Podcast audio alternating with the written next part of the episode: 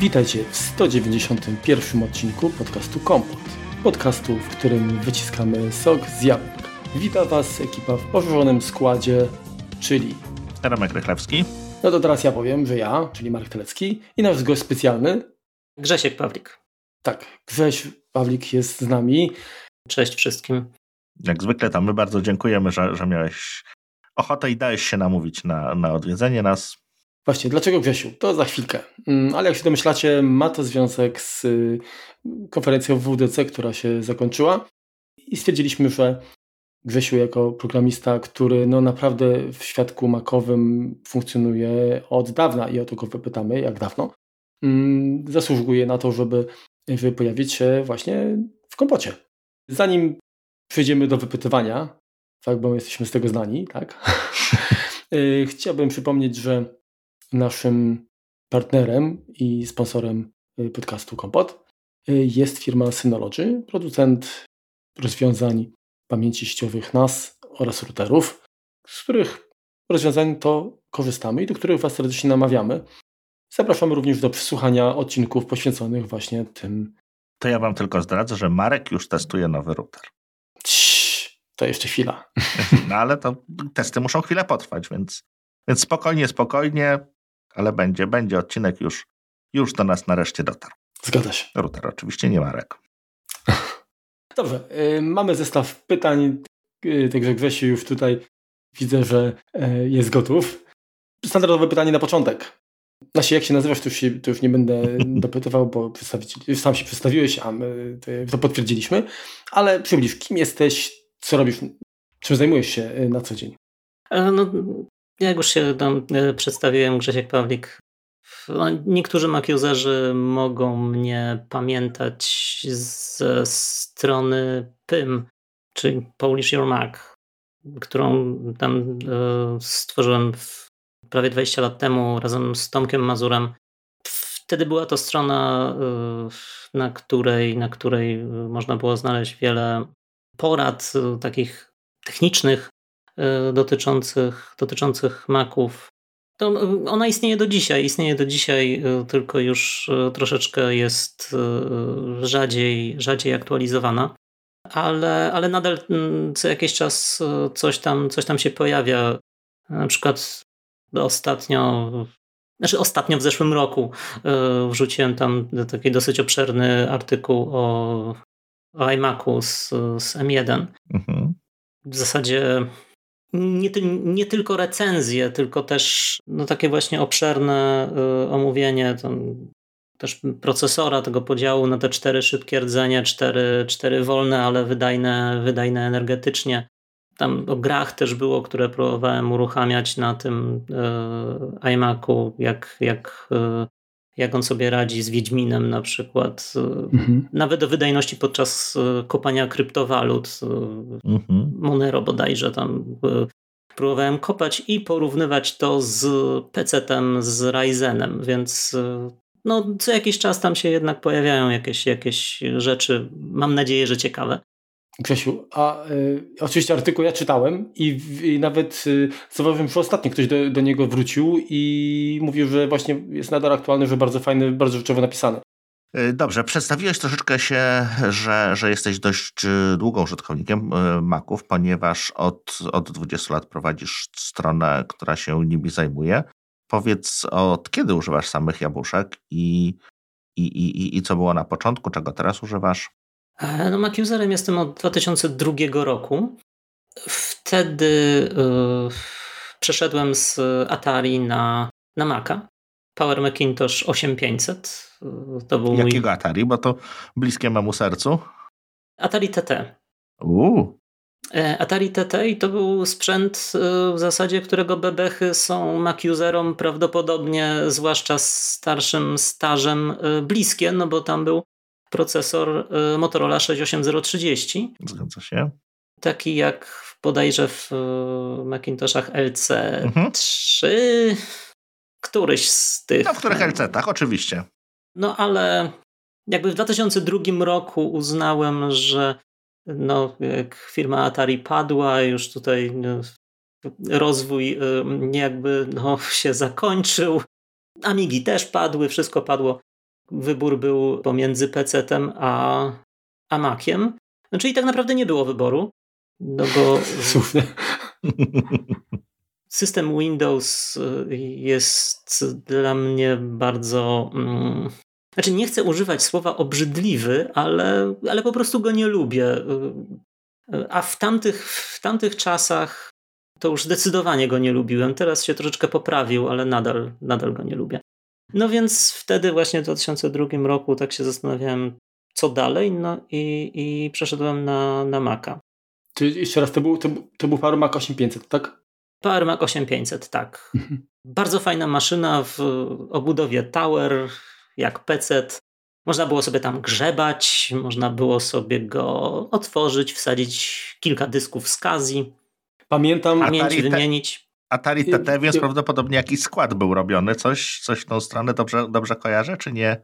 Czy bardziej w stronę muzycz, muzycznie? Czy po prostu używałeś tetetki? Całkowicie, mm, y, jakby to powiedzieć, rekreacyjnie. Y, nic y, jakby mhm.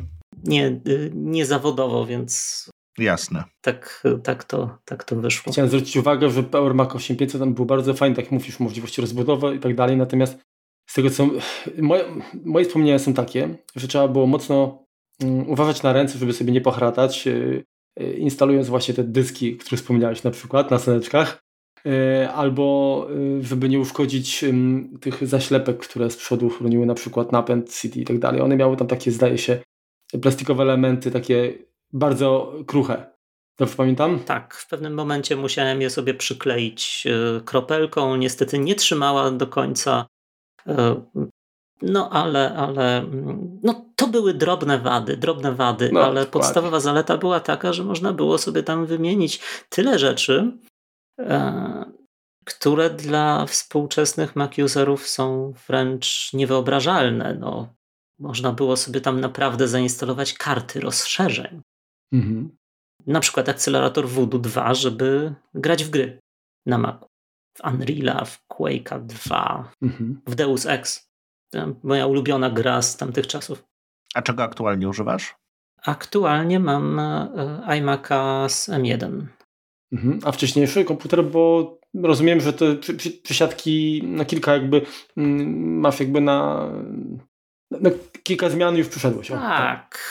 Tak, no ja, ja, już nie pamiętam w zasadzie jak to było. No, po tym Power Macu... Ale to były zawsze, to były zawsze właśnie iMaki, czy stacjonarne komputery, czy jakieś laptopy też?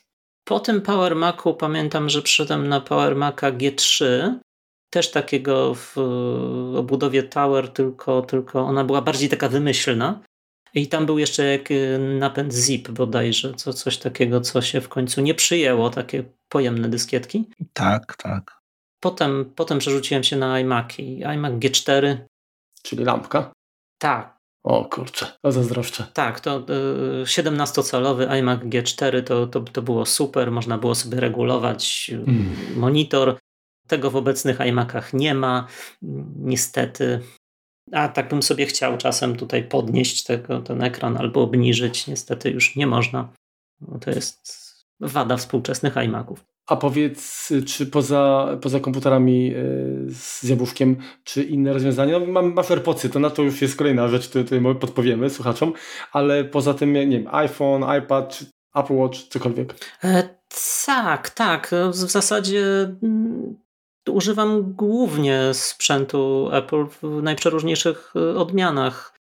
E, no, tak, AirPods, iPoda miałem Miałem szereg iPodów, iPadów, Apple TV.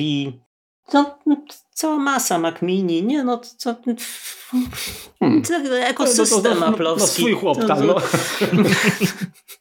Dobrze, a powiedz w takim razie, y, skoro y, na, na TTC Natalii TT korzystałeś no, głównie rekreacyjnie, y, czy zainteresowanie w ogóle programowaniem na macOSie yy, narodziło się właśnie na tym Mac 8500, czy troszeczkę później? Czy, które, jakim, że to powiem, na jakim sprzęcie, czy, czy kiedy pierwsze takie szlify programistyczne mm, u Ciebie się, że tak powiem, odbyły? Wytworzyły? To od zawsze, jeszcze z czasów Atari, dlatego że no, tam byłem przyzwyczajony do tego, że żeby coś, yy, coś mi działało dobrze, to trzeba było sobie to zrobić samemu. Niestety tak. Najczęściej. No i wtedy w zasadzie mm, takim pierwszym programem, który, który napisałem, to to był, był klient poczty elektronicznej, klient maili na, na Atari właśnie. To było jeszcze zanim miałem Atari TT. To poważnie. No bo TT miała dysk twardy. Mhm. Natomiast wcześniej miałem Atari ST, które tak jak Amiga 500 na przykład z tamtych czasów, no wbudowanego dysku twardego nie było, były tylko dyskietki. Mhm.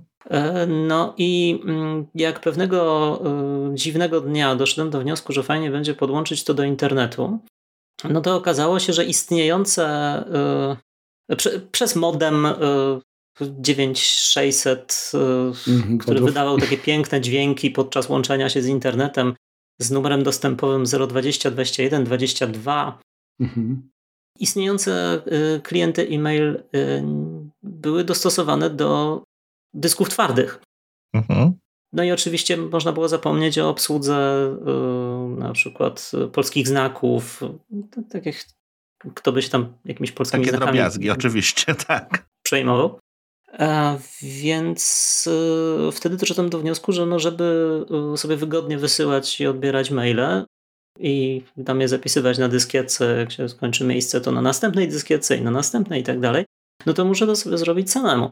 E, no i wtedy właśnie e, powstał e, program o, o dosyć kontrowersyjnej dla niektórych nazwie Marihuana Mail. No i on był wtedy całkiem popularny wśród tych niedobitków użytkowników Atari, którzy jeszcze mm, na końcu lat 90. i na początku lat w sumie nie wiem jak te lata się nazywają, na początku XXI wieku, mhm. E, byli szaleni na tyle, żeby używać Atari e, na co dzień. E, to, to w ogóle były piękne czasy, dlatego że wtedy na przykład można było na tym Atari otworzyć stronę Allegro i ta strona działała normalnie. Można było sobie tam kupować, sprzedawać. W ogóle wszystko pięknie działało. To jest te strony wtedy nie zawierały y, całej masy jakichś straszliwych rzeczy, które współczesne strony zawierają. Y, tutaj nie mówię tylko o przeładowaniu grafiką, no bo to, to akurat ma mm. sens. No, mm. Na przykład dla ekranów Retina grafika musi być większa, musi być dokładniejsza, żeby to wszystko super wyglądało.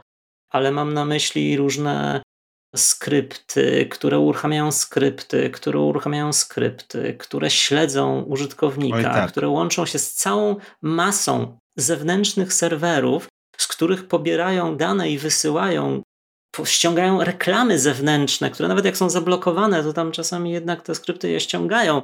Tylko blokada reklam nie pozwala na ich wyświetlenie, ale one cały czas tam się ściągają z jakichś zewnętrznych serwerów. No a wtedy to było proste. Ściągał się, e, przeglądarka ściągała plik e, HTML, plik tekstowy, e, który. Ładował grafikę tak, i tyle właściwie, tak? Tak. CSS to, jeszcze. To był opis strony, a w tym momencie to, to jest jakby aplikacja webowa. No, czasami z rozrzewnieniem sobie myślę, że gdyby przy dzisiejszej prędkości internetu strony nadal y, były robione tak jak wtedy, to internet działałby niesamowicie szybko. No to by się wszystko po prostu otwierało natychmiast. A w tym momencie, jak się na przykład przewija takiego Facebooka albo mm, Dokładnie. grupy na Facebooku, to jest absolutny, y, absolutny koszmar. To tam się przewija i czeka, aż to się doczyta. I jeszcze się przewija. I jeszcze się czeka, aż to się doczyta. No, nie wiem. E, no dobrze, ale odchodzę od tematu, a tematem było to, że e, właśnie mm, e, na tym, że Atari wtedy mogłem sobie otwierać strony. Czy maile też mówisz tam, to, to, tak. To, topowych serwisów, takich jak na przykład Allegro, i to wszystko pięknie działało. W jakim języku programowałeś wówczas? Co to? GFA Basic. Mhm. A Oj, w Basicu dało się takie zaawansowane rzeczy robić, podziwiam. Jak najbardziej. W ogóle to y, y, ciekawa sprawa z GFA Basiciem na Atari. wygląda tak, że on jest do dzisiaj rozwijany. Oczywiście przez hobbystów, przez tam no naturalnie. jednego takiego hobbystę, który tam bardzo starał się odkupić wręcz później prawa do, do nazwy, skontaktować z autorem. Autor później zmarł. On starał się ustalić, do kogo te prawa należą, żeby jakiś ten mm, kod źródłowy od niego wydobyć, od, od, od autora czy też autorów. Mhm. To mu się nie udało, więc tam robił dekompilację tego. No i on, on do dzisiaj jakieś tam poprawki tam do tego GFA Basica dodaje. No i a powiedz Grzesiu, y, jaki był twój pierwszy program na Maca, który stworzyłeś? Nie pamiętam. Nie pamiętam, ale... Nie, nie pamiętam, e, ale e, właśnie z, z, takim, z takim nastawieniem, e, które wziąłem z Atari, że tam wiele rzeczy, jak, jak chcę coś, żeby mi działało, no to muszę tam pogrzebać. Zakasać rękawę, mhm. tak. Tak, i, i sobie samemu to zrobić. Przy czym ja y, nie mówię tutaj o takich większych rzeczach, no bo y, klient poczty elektronicznej zbudowany edytorem, y, no to jest rzecz duża jakby. Mhm. Natomiast różne takie małe, drobne tam jakieś narzędzia do takich rzeczy to, to, to robionych na co dzień, no to też miałem po prostu na platformę Mac przyszedłem z takim nastawieniem właśnie, które tam cały czas za mną ciągnęło się z Atari, że no jak coś chcę, no to mogę sobie to zrobić. I, i y, nie pamiętam y, tak naprawdę, jakie to były mm, pierwsze programy. To y, one były pisane w Real Basicu. No bo tutaj tu GFA Basic, no to tam zacząłem szukać, no to czym to na Macu, tak. o Real Basic, Basic, Basic. On był troszeczkę inny, ale, ale trochę, pod, trochę inny, trochę podobny więc, więc zawsze coś się tam dało zrobić. Wiecie, teraz staram się przypomnieć, co ja takiego, co ja takiego tam robiłem. Wiem, że jakieś takie drobne narzędzia, które tam były na pym zamieszczane, a potem, potem usunięte, y, dlatego że one tam na przykład modyfikowały coś w systemie, co sprawiało, że tam na przykład klawiatura się nie przełączała, to tam były jakieś problemy, pamiętam kiedyś mhm. z y, samoczynnie przełączającą się nie wiem, w Jaguarze 10.2 czy w którymś starym systemie, że tam klawiatura polska na przykład lubiła się automatycznie przełączyć w trakcie pisania na klawiaturę tam amerykańską. No bo wiadomo, że jak ktoś korzysta z tego systemu, to korzysta to, to, to Amerykanie. Nie, no tak, tam to, tak, bo, to, to, to, są te czasy, nie wszyscy pamiętają, że system nie był sploszczony, trzeba było doinstalować polonizator. Tak, tak, tak. I to sprawiało problemy. Każda aktualizacja to, było, mm, to była nowa wersja polonizatora również praktycznie potrzebna.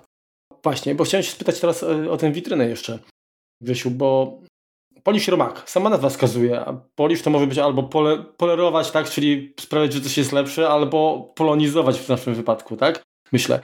I poza e, Pimplayerem, który jest twoim flagowym takim produktem, znajdziemy tam wiele narzędzi mm, innych, które wydaje mi się właśnie, że ich celem było poprawienie jakby obsługi czy współpracy z polskim językiem. Tak? Bo tutaj nawet jak, jak spojrzeć, to, to właśnie mamy klawiatura polski, y, PYM, odwieszacz znaków, y, lokalizator iTunes 471. Tak, tak. Właśnie, także tak. chyba o to chodziło. Bardzo mi się podoba program o nazwie EasyClit. Tutaj myślę, że puryści angliści to mogliby cię tutaj wypytać skąd, skąd to skojarzenie.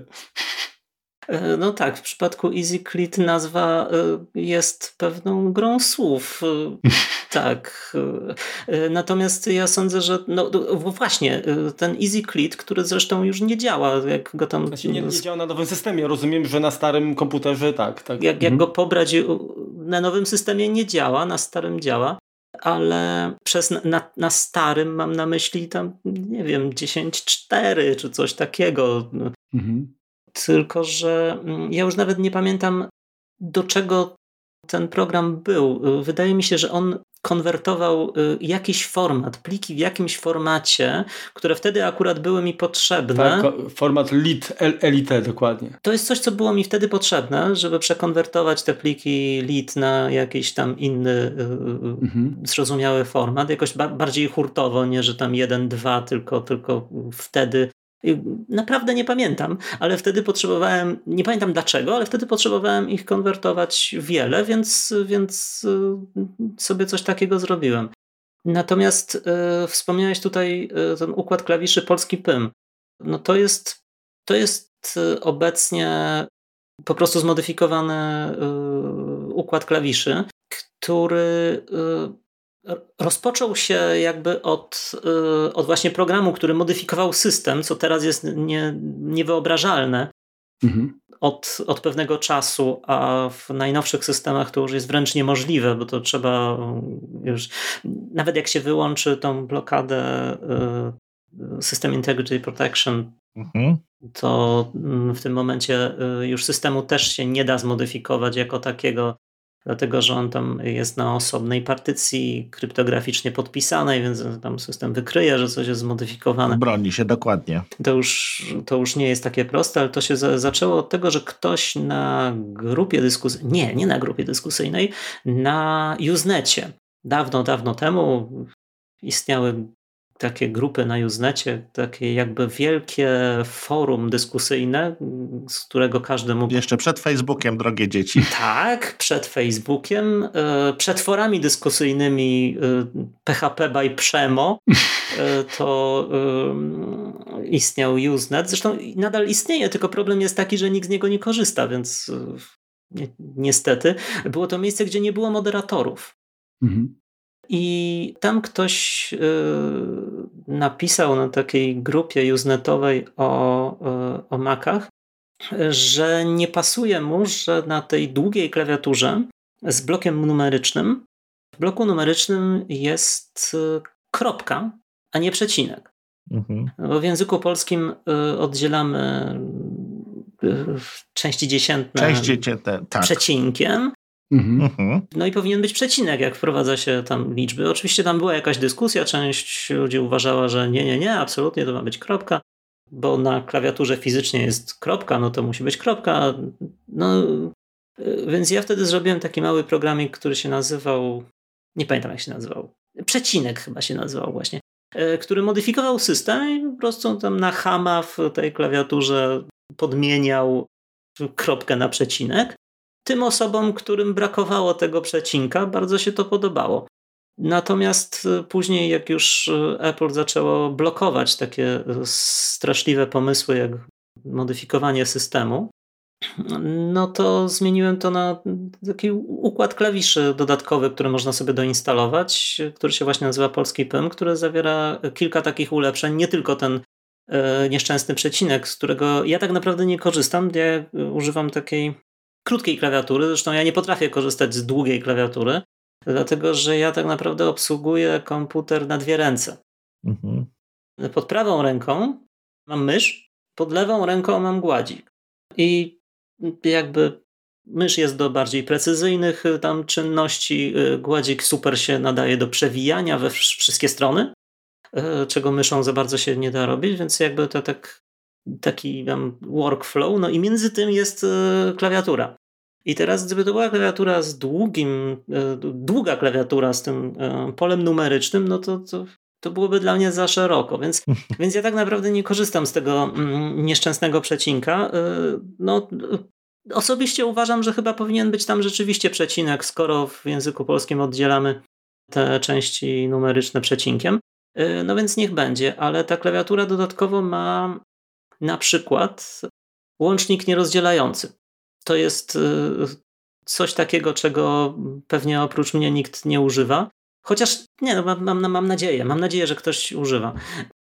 Na przykład jak piszemy Wi-Fi, mhm. to tam jest taka kreseczka. Mhm. Ale jak wpiszemy sobie Wi-Fi i wdamy tą kreseczkę to, i to wkleimy gdzieś, to na przykład program do składu może nam złamać wiersz dokładnie w tym miejscu, gdzie jest ta kreseczka. A tego nie chcemy. Więc w jednym wierszu dokładnie tego bardzo nie chcemy, bo wtedy mamy wi, kreseczka i fi y, w kolejnym wierszu. Więc y, w takiej sytuacji najlepiej wprowadzić ten łącznik nierozdzielający, który wygląda jak ta kreseczka, ale jest taką stałą kreseczką, której tam nie można, nie można złamać. Tak jak twarda spacja na przykład. Tak. To jest taki twarda kreseczka. Tak. No i tutaj okazuje się, że standardowy układ klawiszy y, na Macu nie ma możliwości wprowadzenia takiego znaku. Ten, ten, ten znak istnieje w tabeli Unicodu, tylko no, nie można go wprowadzić z klawiatury. Trzeba sobie tam otwierać y, to takie piękne okno w systemie do wybierania emoji, przełączać je z emoji na znaki Unicodu, no i tam przewijać, przewijać, szukać tego. No więc za pomocą tej klawiatury polski PIM można w prosty sposób, naciskając, e, nie pamiętam, Shift, Option, kreska, coś takiego, e, można sobie to tam, e, to ten, ten symbol wprowadzić. Czy, czy ja dobrze pamiętam, że to, ten symbol też się nazywa Divis? E, nie. Nie, to pomyliłem. Znaczy, Divis, tak, Divis to jest chyba zwykły łącznik, ale to jest ten łącznik nierozdzielający, to, to, jest, mhm. to, to jest co innego. Wiesz co, tak, tak pytam, bo, nierozdzielności. Bo zdaje, zdaje, się, że było takie rozszerzenie do Quark Express programu, właśnie, które się nazywał Divis i chyba, chyba przeznaczenie było identyczne. Tak, ale mogę się mylić. To sięgam pamięcią do bardzo archaicznych Być czasów. Być może, ja nie pamiętam. Nie pamiętam. Okej, okay, a powiedz yy, Grzesiu, no bo mówię, yy, czyli Dużo tych programów było związanych właśnie z poprawą współpracy z językiem polskim yy, i pewnie stąd ta nazwa, tak? Witryny też, czy nie? Tak, też. No, mhm. Tam też były, były różne programy, które właśnie tak jak y, te, też zauważyłeś, ten polonizator do iTunes 2.0 y, y, dla systemu 9.1, który tam podmieniał teksty angielskie na, na polskie w, w, w iTunesie. No bo to, to były czasy, kiedy, kiedy no, iTunes był nie był dostępny, nie, nie, nie był dostępny po polsku. E, tam też e, był e, PIM Dictionary. Mhm. Taki w zasadzie program, który no, głupio się do niego w ogóle przyznawać, ponieważ on był zawsze niedokończony. Tam nawet nie miał ikony, to był tak, taka, taka wersja beta czy też alfa, ale pozwalał na otwieranie y, na Macu y, słownika PWN. Y, to tak, używałem, używałem. Mhm. Polsko-angielskiego, angielsko-polskiego. Bo to, to były czasy, kiedy no, ten słownik był na mm, płytkach. Mhm. W takim dużym, dużym pudełku była taka mała, mała płytka i na tej płytce był e, plik exe, program dla Windowsa, który pozwalał na przeglądanie tego słownika i wyszukiwanie, natomiast na Maca no, tego nie było. było. Tak. E, obecnie możemy sobie zainstalować e, na Macu, nawet z tym, w tym, tym z M1, taką aplikację Crossover na przykład, która pozwala na uruchamianie tam różnych prostych programów z systemu Windows. Natomiast to e, tam idzie przez podwójną emulację na, na M1, więc e, no, w przypadku na przykład gier, w przypadku Wiedźmina, no to to jest troszeczkę, troszeczkę no, większy problem, dokładnie. No, mija się z celem, aczkolwiek, aczkolwiek działa. E, no i teraz taką aplikację do obsługi słownika można sobie uruchomić. Wtedy na PowerPC się nie dało tego uruchomić. Mhm. No ja potrzebowałem korzystać z tego słownika. E, znowu nie tam raz na jakiś czas, tylko, tylko e, cały czas. Więc pamiętam, że siedziałem nad plikami binarnymi, e, żeby tam znaleźć, jak, jak, gdzie są te hasła poumieszczane, jaki to jest format, żeby Mhm. Nie mogłem ich zapytać o format, tylko po prostu musiałem, specyfikację formatu, tylko musiałem tam sam na tym siedzieć.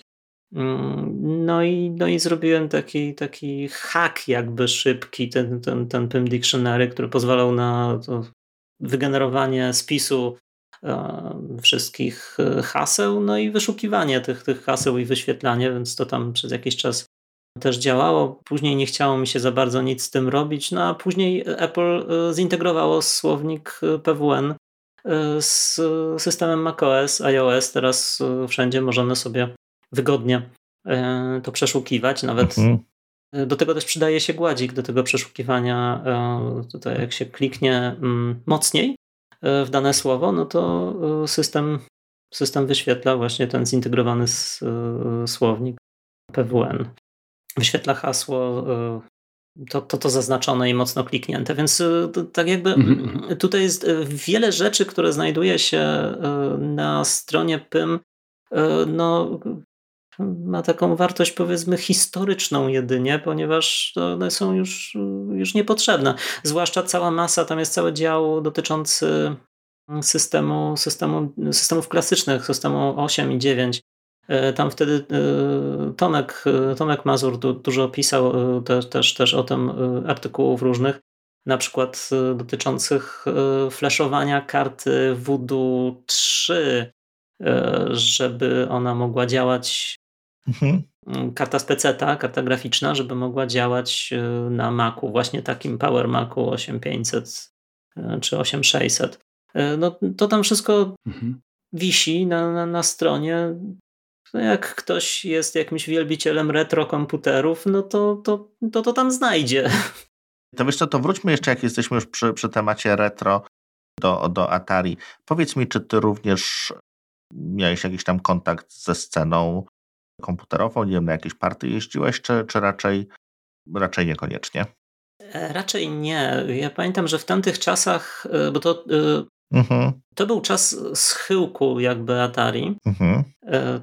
Całkowitego, kiedy firma zatonęła absolutnie. No ale w Polsce to troszeczkę inaczej było, tak? To jakby ta dość, dość długo jakby zostaliśmy tak naprawdę z tym, z tym co było.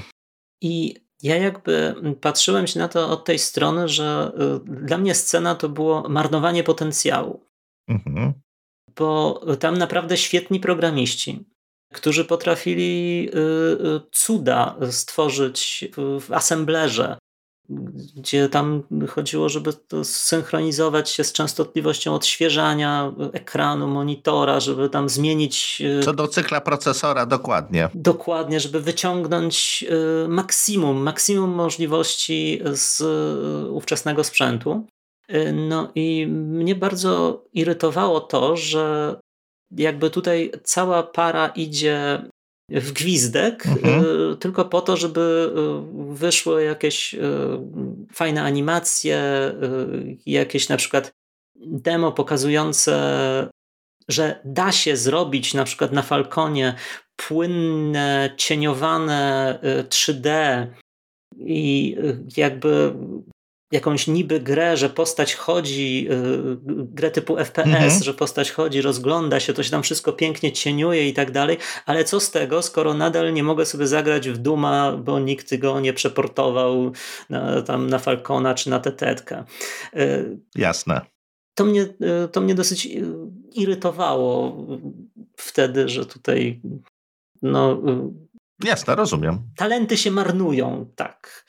Y, to teraz ja bym chciał jeszcze mm, spytać o Open Playera. Najpierw y, od y, kiedy w ogóle zacząłeś pracę nad tym programem?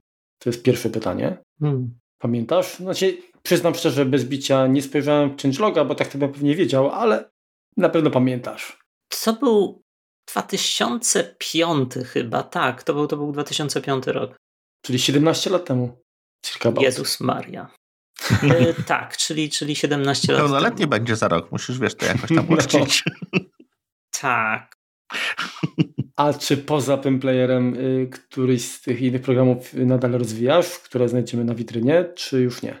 No, klawiaturę polski PYM staram się tam jakoś update'ować. Y, to, to jest w ogóle dobry pomysł, bo muszę tam z, zrobić nowy instalator, bo instalator zdaje się krzyczy, że potrzebuje E, rozetty na, na M1, ale to tylko instalator, bo sama klawiatura to jest jakby niezależna od sprzętu. Mhm. Mm, no, Player jest mi tak jakby najbliższy i, i, i cały, czas go, cały czas go rozwijam.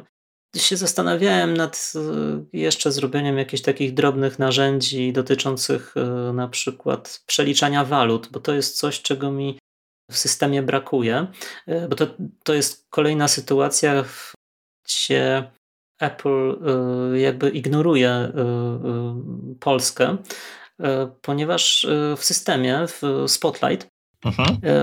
mamy wygodne przeliczanie walut. Dane są pobierane z Yahoo Finance i tam są rozmaite waluty. Można sobie przeliczać euro na kolumbijskie pesos, co tam chcemy, ale. Nie ma PLN-ów. Nie y, na polskie złotówki. I ich tak nie ma, nie ma, nie ma. Oczywiście, jak sprawdzimy w Yahoo Finance, y, to jak najbardziej y, oni obsługują złotówki. Tam złotówki są, tylko z niewyjaśnionych przyczyn Spotlight cały czas no, nie widzi tych złotówek nigdzie. Ja próbowałem wpisywać PLN, próbowałem wpisywać ZEU, nie, nie ma, nie ma.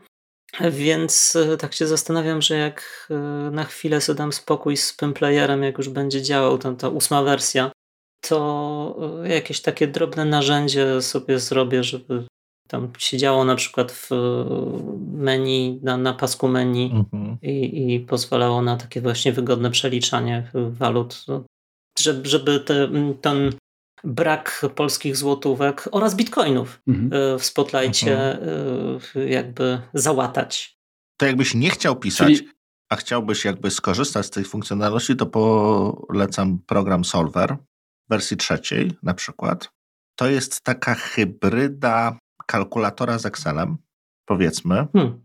I w nim można wpisywać proste właśnie wyrażenia i matematyczne, i właśnie przeliczniki walut, przeliczniki Y, również innych jednostek, tak? Z metrów sześciennych możesz sobie na stopy przerzucić to, czy cale jakieś, wszystkie konwersje, które sobie y, jesteś w stanie wymyślić, prze, przelicza.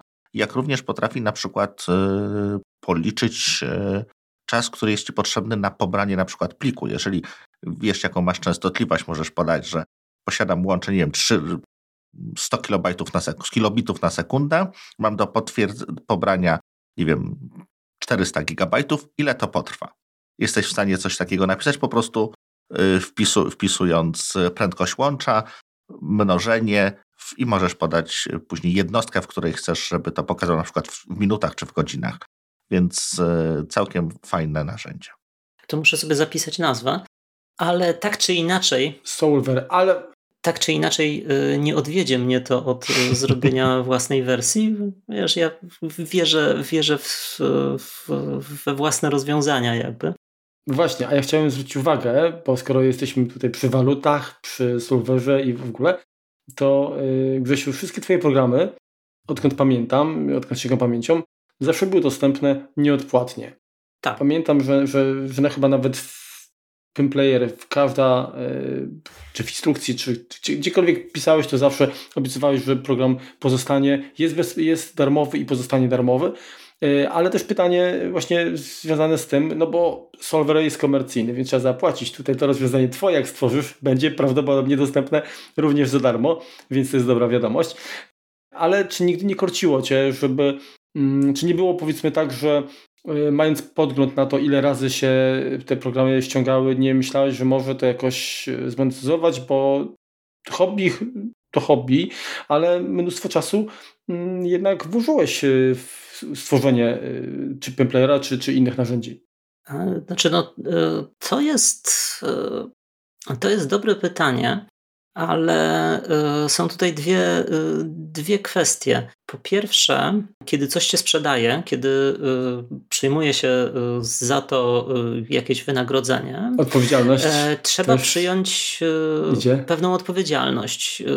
Tutaj jest sytuacja taka, że płacę, żądam. Skoro ja płacę za tą aplikację, to ja oczekuję, że autor y, natychmiast y, po WDC ściągnie sobie nowy system i natychmiast rozpocznie dostosowywanie do niego tej aplikacji. Ja oczekuję, że jak coś mi nie działa, to y, będę mógł tam szturchać autora, żeby to poprawił.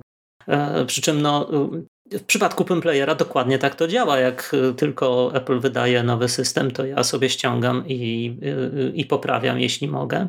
E, w przypadku, gdy ktoś ma problem jakiś, to, to no może pisać, tam jest opcja w Pimplayerze, zgłoś, nie zgłoś błąd, tylko nie pamiętam jak ona się nazywa, ale wyślij opinię dotyczącą Pimplayera, co, coś takiego. I, i i ja się staram zawsze pomagać, ale w przypadku, gdyby to była aplikacja komercyjna, no to ja musiałbym to robić. Mhm. Tutaj no, człowiek, który kupuje aplikację ma określone, określone Czyli hmm, bały się, że, że będzie zbyt duża presja i może to wpłynąć na, no też na, na rozwój. Tak, tak, to, to po pierwsze. No a po drugie, w przypadku konkretnie Pimplayera y, mamy do czynienia z y, sytuacją, w której no, jest to pewna hybryda, y, ponieważ to Pimplayer składa się jakby z Pimplayera właściwego, czyli tej części, która mm, wyświetla preferencje, wyświetla okno biblioteki, przeszukiwanie mhm. tej biblioteki, filtry i tak dalej, i tak dalej, i tak dalej. Tej części, która pobiera napisy automatycznie z, z, z NAPI projektu. E, tej części, która mm, wyświetla te napisy w przypadku Playera 8, ten, te wszystkie style, różne wygląd i tak dalej. No i to jest jedna część, ale jest też druga część, która de facto wyświetla film, dekoduje y, y, plik wideo i, i go wyświetla. No i mm, to w Playerach od pierwszego do, do siódmego był to M-Player, y, projekt mm, open source'owy. Mhm. Natomiast w Playerze ósmym jest to FFmpeg, tak. również projekt open source'owy, z którego zresztą korzysta M-Player. Ale mm, w sytuacji, w której korzystam z y, takiego właśnie projektu open source'owego, y, to ja za bardzo nie mogę mm, tego sprzedawać. Pamiętam, że M-Player miał kiedyś na, na, na, na, stronie, oni mieli taką czarną listę wszystkich tych projektów, które używają M-Playera, ale nie piszą, że tam jest użyty kod M-Playera, E, albo w ogóle są to właśnie projekty komercyjne, hardware'owe nawet, tam jakieś telewizory były e, na liście, które, które miały wbudowane e, odtwarzanie tam DivXów i tak naprawdę to, to był osadzony M-Player. Ich kod, jasne. Więc no, żeby uniknąć też takich rzeczy, ja, ja nie, nie planuję brać jakichkolwiek, jakichkolwiek y, pieniędzy za, za tego Pimplayera, y, ale oczywiście jeśli ktoś y, chce... To możecie wesprzeć. To może jak najbardziej wesprzeć tworzenie Pimplayera. Tam jest piękny żółty przycisk na stronie, przy użyciu którego można złożyć bezinteresowną darowiznę. No i jest też adres portfela Bitcoin, na który można przesyłać bitcoiny w dowolnej ilości. do czego serdecznie zachęcam. Wysił takie pytanko. Aktualnie właściwie większość filmów oglądamy no, korzystając ze streamingu. Platformy typu właśnie Netflix, Disney+, Apple TV+, stały się też bardziej popularne. No, cena jest w sumie przystępna, oferta duża. Dopóki y, trzeba było ściągnąć powiedzmy sobie film z, z takiego czy innego źródła z sieci, ten Pim Player na pewno był najlepszym rozwiązaniem, bo pozwalano na dużo, tak? Można było zmieniać, yy, pod, że tak powiem, podczepiać ścieżkę z napisami, yy, można było modyfikować synchronizację yy, dźwięku z obrazem i tak dalej. Tam różne, pamiętam, że opcje są dostępne. Czy dzisiaj rozwój takiego programu ma jeszcze sens? Nie. Czyli absolutnie nie ma sensu. Robisz to e, wyłącznie dla po prostu tych wszystkich dinozaurów takich jak ty, jak my, którzy gdzieś tam od czasu do czasu odpalają ten programik. Tak, tak. To znaczy, y, to jest y, złożona sytuacja, no bo Pimplayer jest w tym momencie y, pewnym anachronizmem na pewno, no bo tak jak mówisz, no jest streaming. No, Pimplayer pochodzi z czasów, kiedy nie było dostępnych legalnych filmów. Jak chciało się oglądać film, to trzeba było iść na niego do kina. Ewentualnie można było sobie kupić płytę VCD, y, video CD, która tam, nie wiem, y, miała jakąś koszmarnie niską jakość. Pegiem pierwszym jeszcze kom kompresja, tak, to było straszne. Y, to tego się nie dało oglądać, więc jakby taki piracki DivX, to taki format, w którym właśnie ściągało się filmy. No, to była wręcz też taki skok jakościowy w porównaniu do, do, do plików VCD. Natomiast no, obecnie obecnie większość czy nawet wszystkie pliki wideo są w formacie H264, H265, który jest normalnie obsługiwany przez, przez QuickTime. Mhm. Więc nie można sobie odtwarzać normalnie, normalnie w systemie. Natomiast jeśli chce się oglądać filmy, seriale, no to jest y, cała masa serwisów, takich jak właśnie Netflix, takich jak y, Apple TV takich jak y, HBO, gdzie no, łatwiej jest je znaleźć. Po prostu, no. Poszliśmy troszeczkę dalej. No, kiedyś jeszcze też była kwestia tego, że nawet jeżeli taki serwis by powstał, no to mało kto miał takie łącze, żeby to w ogóle dało radę przesłać, tak? No bo to jednak jednak kiedyś mieliśmy te włącza wolniejsze, te filmy były skompresowane też gorzej, były mniejsze, ale dalej, dalej dużo rzeczy zajmowały, tak? Właśnie przez to, że ta kompresja była prostsza, no to te rozmiary plików były, były stanowczo większe. Ale wiesz co, powiedz mi y, jeszcze tak, bo tworzysz ten, to oprogramowanie tego playera y, dość długo, no i przesiadałeś się na różne jak gdyby platformy, różne różne systemy, różne API, czy to był, to był macOS klasyczny, to był Carbon, Cocoa, teraz OS X, M1. Która z tych przesiadek była najtrudniejsza, która, z którą miałeś najwięcej kłopotów, najwięcej pracy?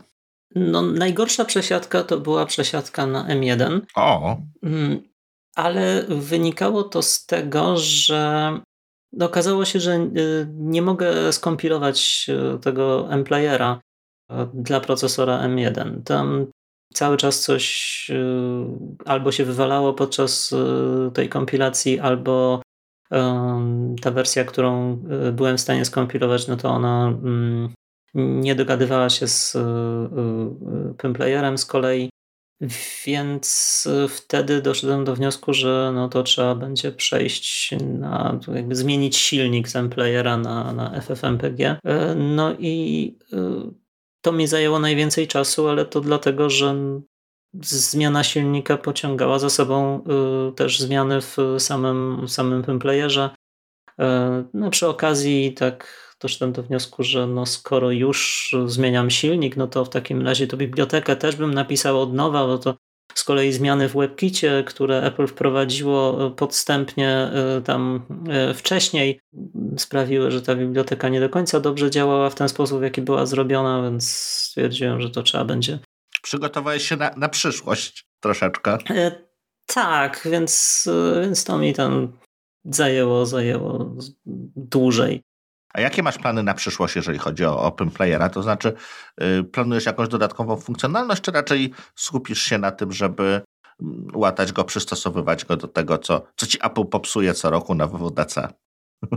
Właśnie, co mi Apple popsuje na WWDC. Dla mnie WWDC to jest y, właśnie chwila grozy, bo za każdym razem coś tam wymyślają, y, co może, może y, coś mi zepsuć. Jakby rzucają jakąś kłodę pod nogi nowymi zmianami. E, no, plany przede wszystkim mam takie, że chcę w końcu wypuścić tą wersję ósmą, E, znaczy podejrzewam, że wtedy, kiedy mm, słuchacze będą e, nas słuchać, to, to już ta, ta, ta, ta wersja będzie już, będzie już dostępna. E, natomiast... To już za dwa dni będzie, wiesz, czy trzy? Tak szybko? To już ty się wyrobisz tak, tak szybko? Tak. Hmm. Jestem pod wrażeniem. Myślałem, że to trzeba będzie jeszcze potem nagrać poprawki, poprawki do poprawek i tak dalej, i tak dalej. No to wkrótce, no, w przeciągu tygodnia pewnie będzie. Natomiast e, no, tam na przykład to, co mnie boli, to to, że nie ma wyszukiwarki e, w bibliotece. E, można sobie filtrować filmy według metadanych różnych, ale filtruje się je klikając w te metadane istniejące. Czyli na przykład klikamy sobie w rok 2015, otwieramy, jest jakiś film od 2015, klikamy w to 2015, uh -huh. wyświetlają się wszystkie filmy z 2015, potem klikamy na przykład jest film, w którym tam jest jakaś, e, jakiś aktor, że coś, no to klikamy w tego aktora, no to wyświetlają się wszystkie filmy z 2015 roku, w których występuje dana osoba. No ale nie można tego z palca jakby wpisać, nie ma pola, pola wyszukiwania jeszcze, więc y, to jest jakby taki istotny brak, więc y, chciałbym to dodać w miarę jak, jak, jak, jak najszybciej będzie się dało. Nie, wiem, co jeszcze.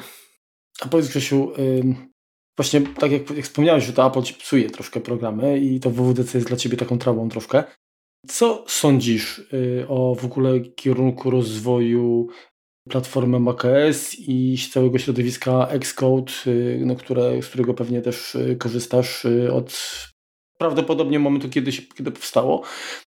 Czy te zmiany, one są właśnie, znaczy, no bo mm, to jest tak, że jak żeby zrobić coś lepiej, często, trzeba coś, coś ubić, tak? Natomiast na pewno dodatkowe API, to są dodatkowe możliwości, które gdzieś tam deweloperom dają szersze pole opisu.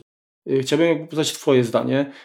Czy były jakieś y, elementy takie, powiedzmy, y, w tym rozwoju właśnie platformy, które bardzo Cię tak nie poirytowały? Znaczy, mnie ogólnie nie podoba się, najszerzej na to patrząc, nie podoba się trend takiej jakby iOSyzacji systemu macOS, gdzie no na przykład y, preferencje systemowe, które, które w tym nowym systemie, który został zaprezentowany teraz w Ventura, są żywcem wyjęte z, z iPada. Mhm. E, no i, i jest to y, jakby takie ujednolicenie interfejsu, ale mm, ale ja sądzę, że y, no jednak interfejs urządzenia obsługiwanego palcem y, z ekranem dotykowym mhm. powinien, może i powinien y, różnić się od interfejsu obsługiwanego przy użyciu, przy użyciu myszy. Natomiast od takiej deweloperskiej strony, no to Apple umożliwiło e, bardzo łatwe, e, w miarę łatwe tworzenie jakby takich aplikacji, które działają i na e, macOSie, i na mhm. iOSie, i iPadOSie. Catalyst. To mnie też trochę martwi, dlatego że no wiadomo, że aplikacje najczęściej są tworzone jednak dla urządzeń mobilnych, ponieważ jest ich, jest ich więcej. Oczywiście. E, w, w ogóle e, martwi mnie też to, że powoli e, komputery stają się takim bardzo specjalistycznym urządzeniem. Mm, wszyscy mają telefony, większość ma iPady, tablety, natomiast komputer, zwłaszcza komputer stacjonarny, to to już jest takie, takie, takie urządzenie jakby stricte do pracy. Mhm. Jakby od, odchodzące w, w dal, w cień. Kto wie, może za niedługo się okaże, że Apple wypuści Xcoda dla iPada. No i wtedy. Zniknie ten bastion taki programistyczny. To będzie ciekawy, ciekawy moment, ponieważ e, e, jakby to, to jest dla mnie zawsze taki argument koronny, w sytuacji, kiedy ktoś mówi, że no, iPad to jest mój komputer. Są, są, są tacy na Twitterze, którzy twierdzą, że no, mój komputer to iPad. iPad to jest komputer. Tu, tutaj już nic, nic nie trzeba więcej. Natomiast e, no, tutaj jest moje pytanie, no dobrze, czyli w takim razie, czy przy użyciu tego iPada, tego komputera, mogę napisać aplikację na iPada, wysłać ją do Apple e, do zatwierdzenia i wysłać ją opublikować na tym, na, w, w App Store. No teraz teoretycznie tak, przez Swift Playgrounds, ale jest to bardzo, bardzo naciągane. Jak pewnego dnia będzie to możliwe, tak po prostu, tak jak, tak jak z, z iMac'a, no to wtedy będzie można stwierdzić, że, że komputery powoli odchodzą rzeczywiście w cień i, i, i iPad już wystarcza, no bo, no bo w, ty, w, tym momencie cały czas jednak komputer jeszcze jest do czegoś tutaj potrzebny. Bez, bez, bez komputera się nie będzie dało w pełni, w pełni takiej aplikacji na, napisać. Jasne. Nie kusiło Cię spróbować właśnie swoich sił w programowaniu na, na, te, na te wspomniane platformy mobilne? Bo ja na przykład byłem ciekaw, hmm, bo wspomniałeś, że masz Apple TV też. Nie korciło Cię, żeby mm, stworzyć wersję Pimplayera na Apple TV? ten player dla Apple TV musiałby być zrobiony zupełnie inaczej niż jest, ponieważ no, y, tak jak mówiłem, jest to w tym momencie taka hybryda złożona z dwóch, z dwóch aplikacji, które działają y, jakby jednocześnie i współpracują ze sobą. Tego za bardzo nie dałoby się przenieść, y, przenieść na Apple TV. Poza tym w przypadku takich urządzeń właśnie jak, jak Apple TV czy, czy iPady, iPhony, to jedyną drogą dystrybucji software'u jest, jest App Store. Tak. No i tutaj również w tej sytuacji trudno zamieszczać w App Store darmowe oprogramowanie, ponieważ no, konto deweloperskie tam kosztuje, więc jakby no, ja, ja podziwiam tych, którzy zamieszczają darmowe oprogramowanie, chociaż nie wiem, tak naprawdę, czy istnieje jeszcze darmowe oprogramowanie, ponieważ wszystkie te gry, które y, widzę na przykład na iPada czy, czy na iPhone'a, to one są oczywiście darmowe do, do ściągnięcia, ale jak tylko zaczynam grać, to okazuje się, że muszę tam dokupić jakieś owoce, jakieś, nie wiem, malinki, żeby coś tam tak. przejść dalej, czy co, jakieś tokeny, muszę sobie tam ich kupić więcej, jakieś kryształki, żeby tam te smoki się lepiej coś rozmnażały. Nie wiem, tam za, za każdym razem coś, coś jest. Ja tęsknię za czasami, kiedy mogłem pójść sobie do sklepu, do Empiku, wejść. Tam były gry komputerowe w takich pudełkach dużych, ładnych, kolorowych. Z instrukcjami. Zapłacić raz. Z instrukcjami, tak. E, I zapłacić raz i przynieść do domu, drżącymi rękami włożyć tą płytkę do napędu i, i sobie grać i już grać zawsze. Zapłaciłem za to raz i ta gra jest już moja. Znaczy nie będziemy... Skończona, nie będą do niej wys, wys, poprawki wychodziły przez najbliższe pół roku. Działa od razu. Tak.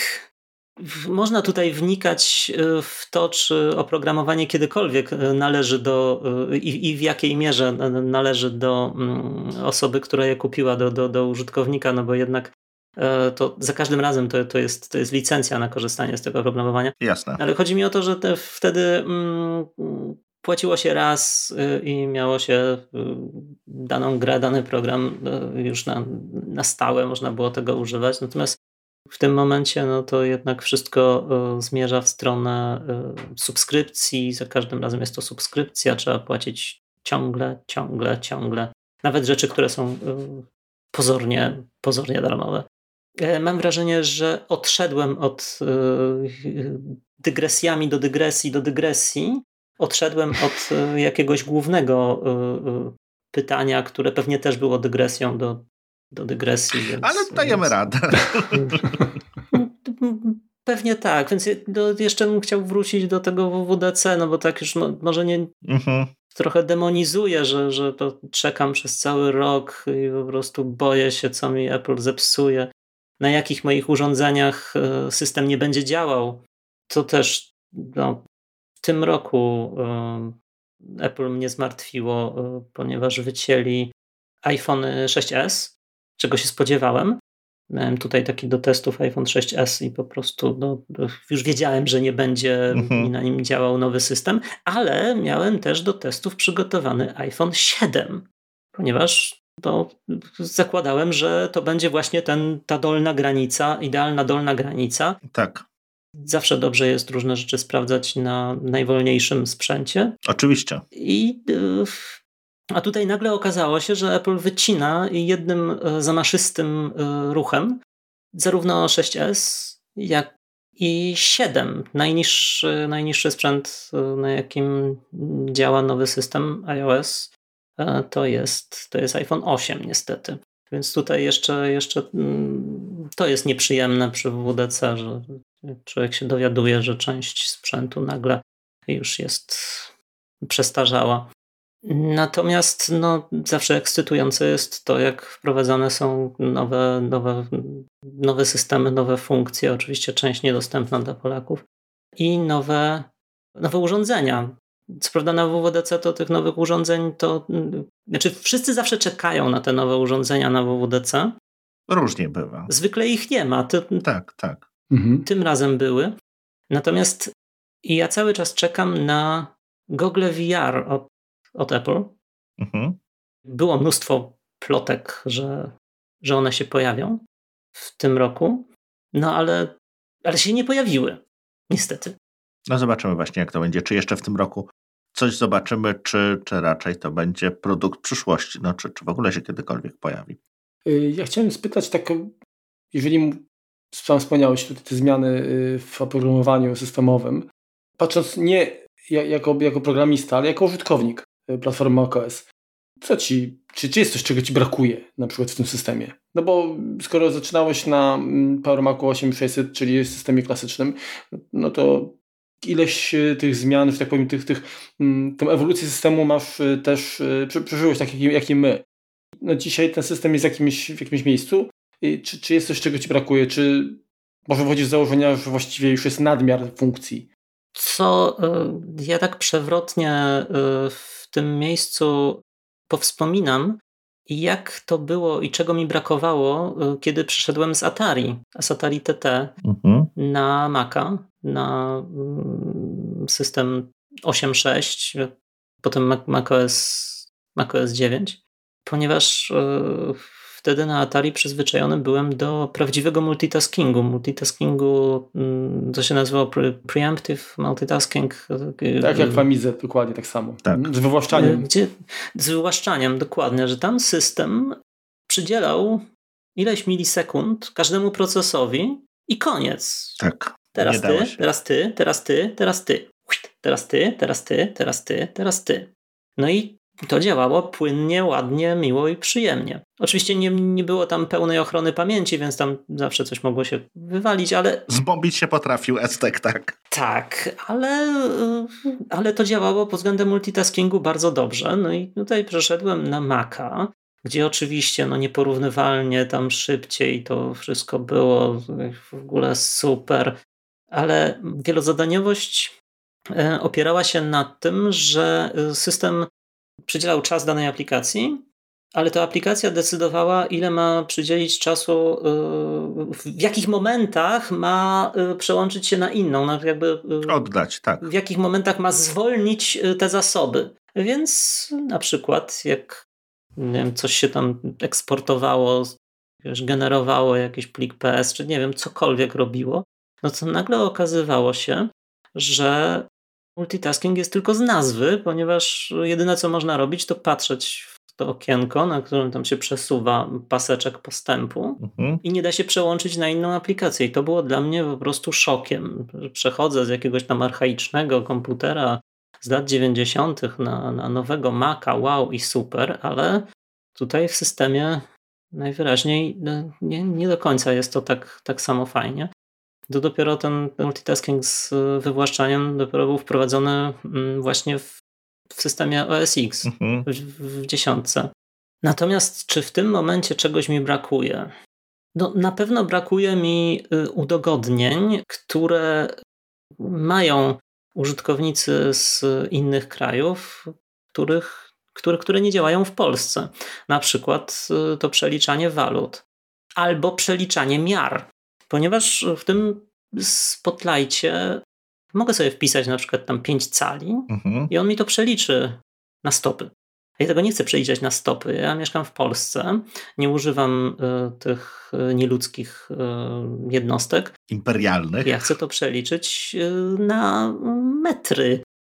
No i niestety, żeby przeliczyć to na metry, Spotlight też to przelicza na metry, ale do tego trzeba nacisnąć Enter dodatkowo, żeby wyświetlić pełną listę tych, tych, tych przeliczeń.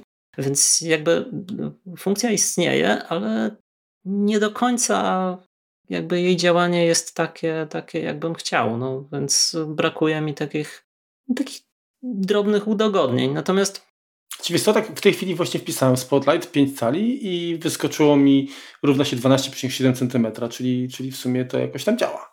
Hmm. Czekaj, no ja teraz też wpisuję 5 stóp, 1,52 metra, 5 cali. No. To ja nie wiem, dlaczego on mi tego nie przeliczał e, wtedy, jak ja wpisywałem. Naprawiliśmy ci komputer.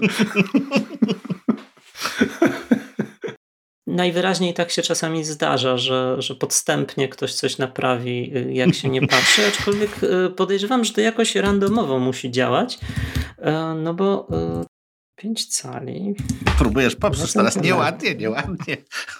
Dobrze, ale jak wpiszę 1,5 stopy, półtorej stopy, o tak, widzisz, to jest.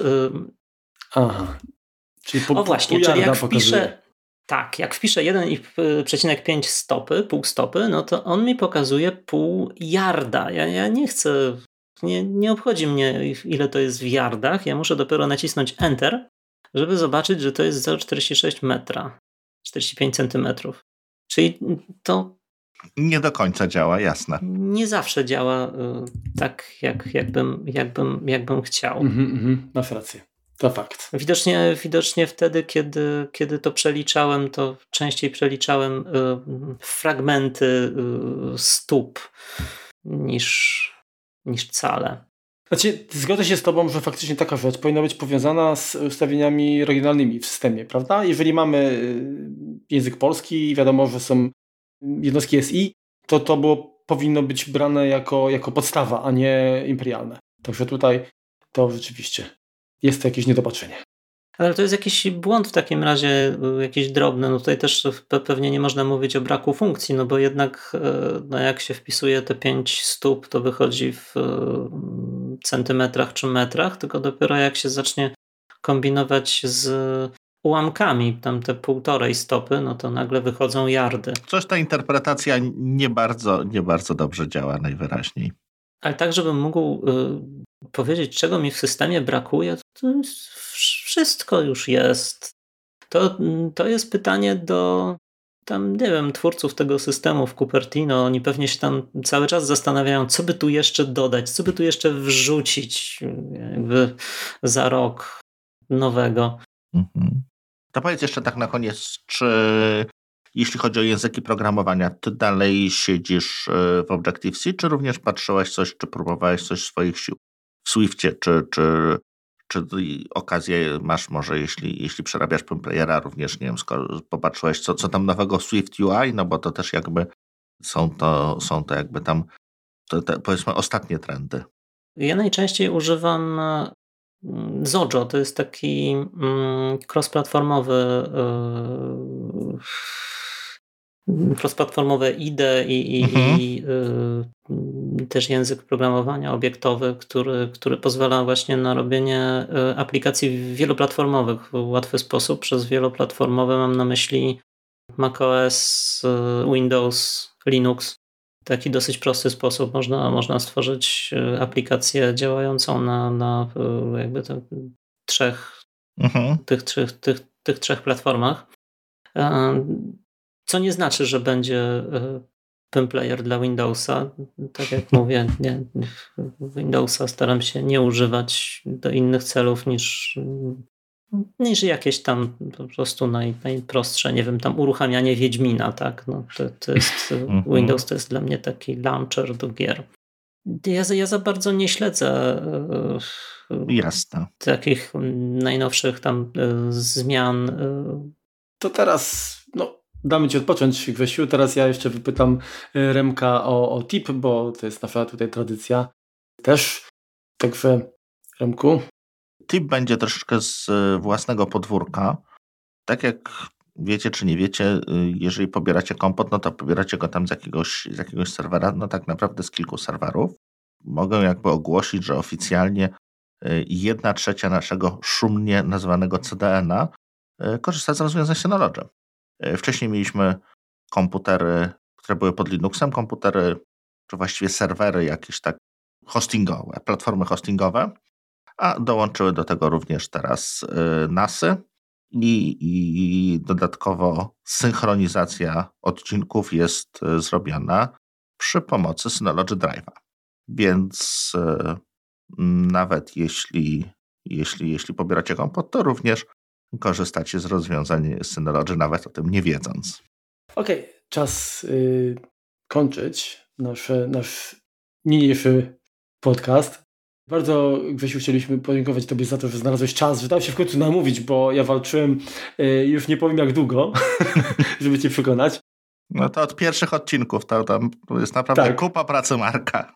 Ale naprawdę cieszę się, że, że, że nas y, tutaj zawitałeś. Y, ja dawę, myślę, tak jak ty od strony programistycznej, jako swoje dziecko playerem, to ja jako taki, taki program, którego używam jak sięga pamięcią, y, jak, jak też rozpocząłem, że tak powiem, swoją przygodę z platformą Apple, no to, to zawsze ten program był instalowany i tak jest do tej pory mm, w momencie konfigurowania nowego systemu i zawsze zostawał. Także cieszę się, że, że go rozwijasz e, i mam nadzieję, że e, ten rozwój e, jeszcze przez długi czas. Teraz tym bardziej jak masz Mac M1, to wsparcie, że tak powiem, platformy Apple Silicon nie powinno tutaj nastręczać problemów dodatkowych w przyszłości. Tego Tobie życzę i również realizacji innych pomysłów, bo tych narzędzi już, że tak powiem, stworzyłeś i wymieniłeś też przykłady rzeczy, nad którymi chcesz się pochylić. E, oby tego jak najwięcej było, żebyś y, się realizował, bo skoro to jest twoje hobby, to, y, to niech to przynosi ci satysfakcję. Także bardzo Ci raz jeszcze dziękuję w imieniu tutaj swoim i Remka za to, że, tak. że do nas zawitałeś. Ja bardzo dziękuję, że, że tutaj mogłem tam dopowiedzieć jakieś parę rzeczy. Bardzo mi miło. Dobrze, no i co? I Wam też dziękujemy, drodzy słuchacze, że, że przesłuchaliście ten odcinek. Mam nadzieję, że, że spodobał Wam się e, również tak samo jak i nam. I, no i zapraszamy za tydzień. Trzymajcie się. Na razie, cześć. Dzięki. Cześć. Cześć.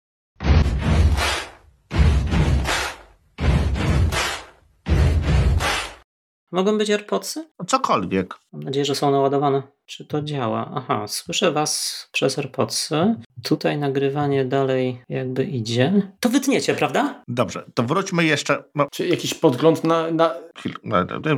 Przy użyciu którego można bezinteresowną donation, nie pamiętam jak to się nazywa. Darowiznę. Datek.